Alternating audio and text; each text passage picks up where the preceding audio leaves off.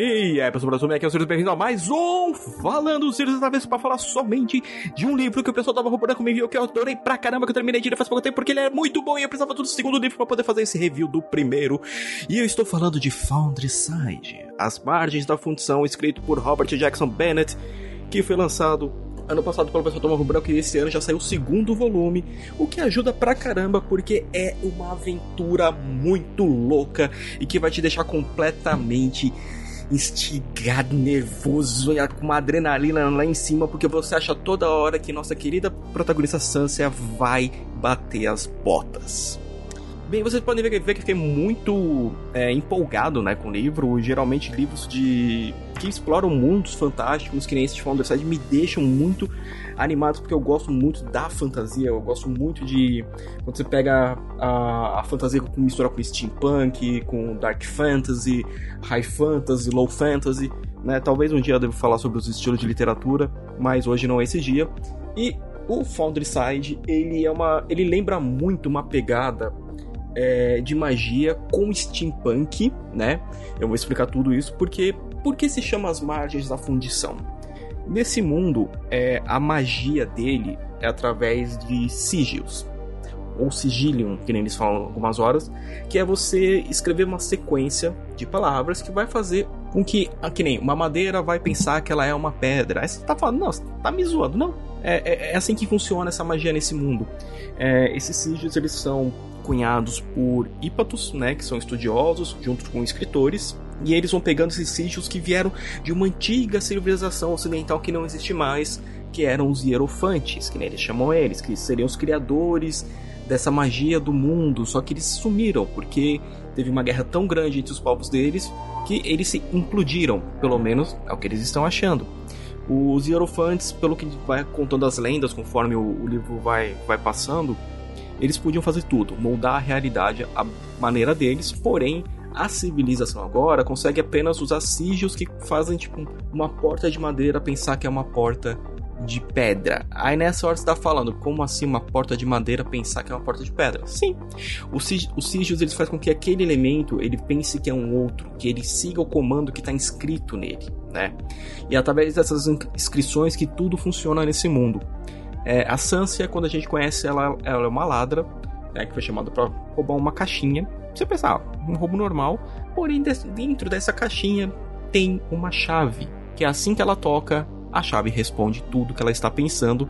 E qual que é a primeira reação dela? Meu Deus, o que tá acontecendo? Tô ficando louca, né? Porque você descobre que a Sancia, ela tem uma certa habilidade especial que ela pode tocar qualquer coisa e entender o que está passando, né?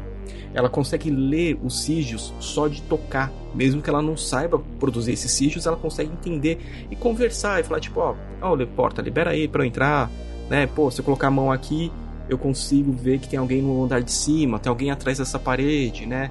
Tem, tem uma abertura que eu posso passar por ali. Então, com essa habilidade dela, você começa até a pensar tipo, caramba, mano, mas como que ela consegue ter, né, essa, essa habilidade?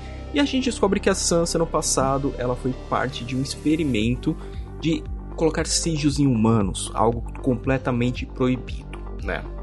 Até onde eu tô falando aqui, não é spoiler não da história, que você pega isso bem no comecinho, tá?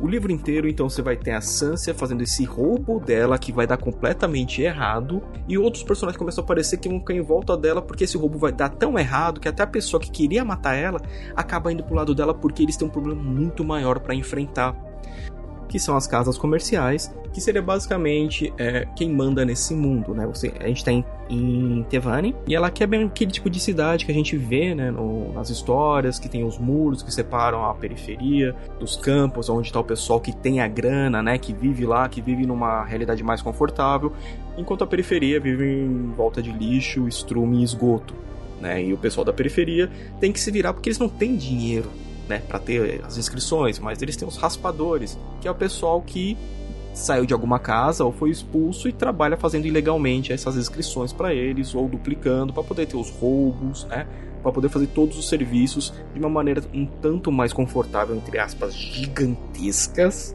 porque viver na periferia, né, no, no, que mostra que no mundo não é nada legal. Então você começa a pegar aqui toda a disparidade que existe nesse mundo.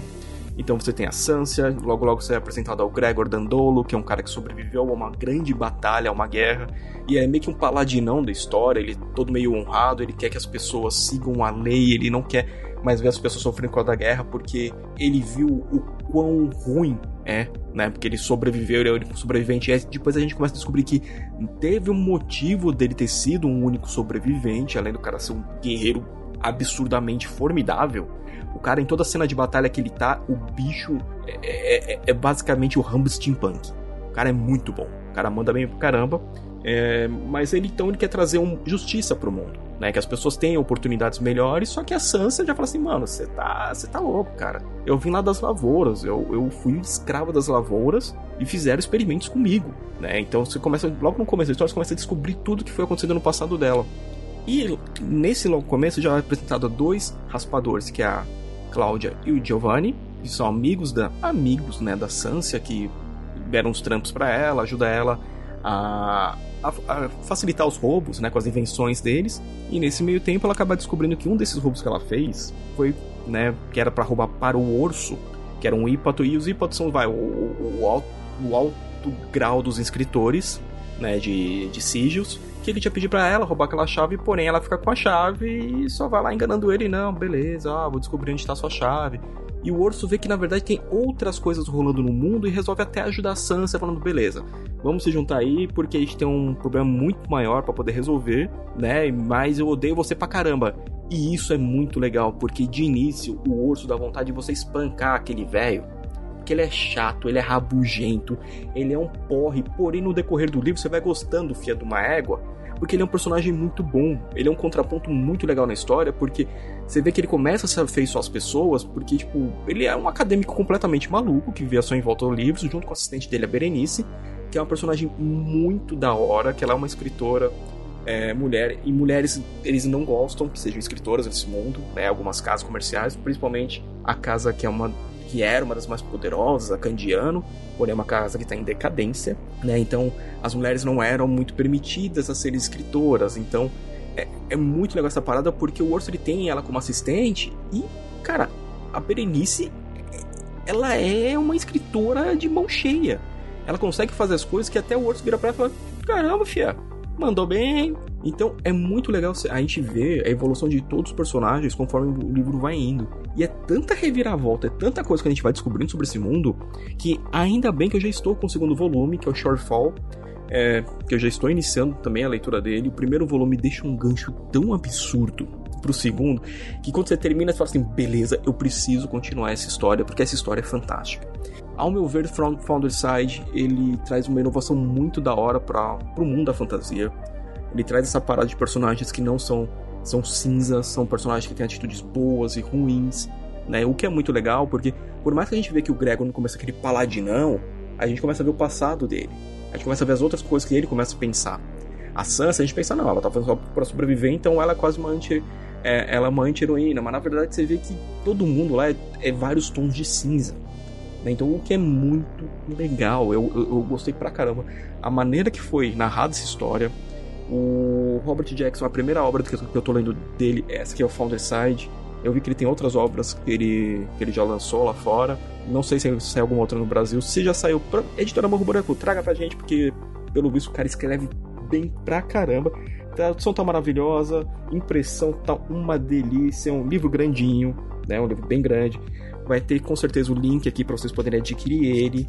E ó, para quem tá curioso, são seiscentas e trinta e seis páginas de pura adrenalina. Quando você começa a ler, você não consegue parar, você vai para um outro capítulo, você vai estar tá cansado, pode ser três e meia da manhã e você tem que acordar às seis para trabalhar, você vai continuar lendo, né? Porque vale a pena, é um livro extremamente gostoso de ler, é uma leitura muito recompensadora, é um mundo maravilhoso.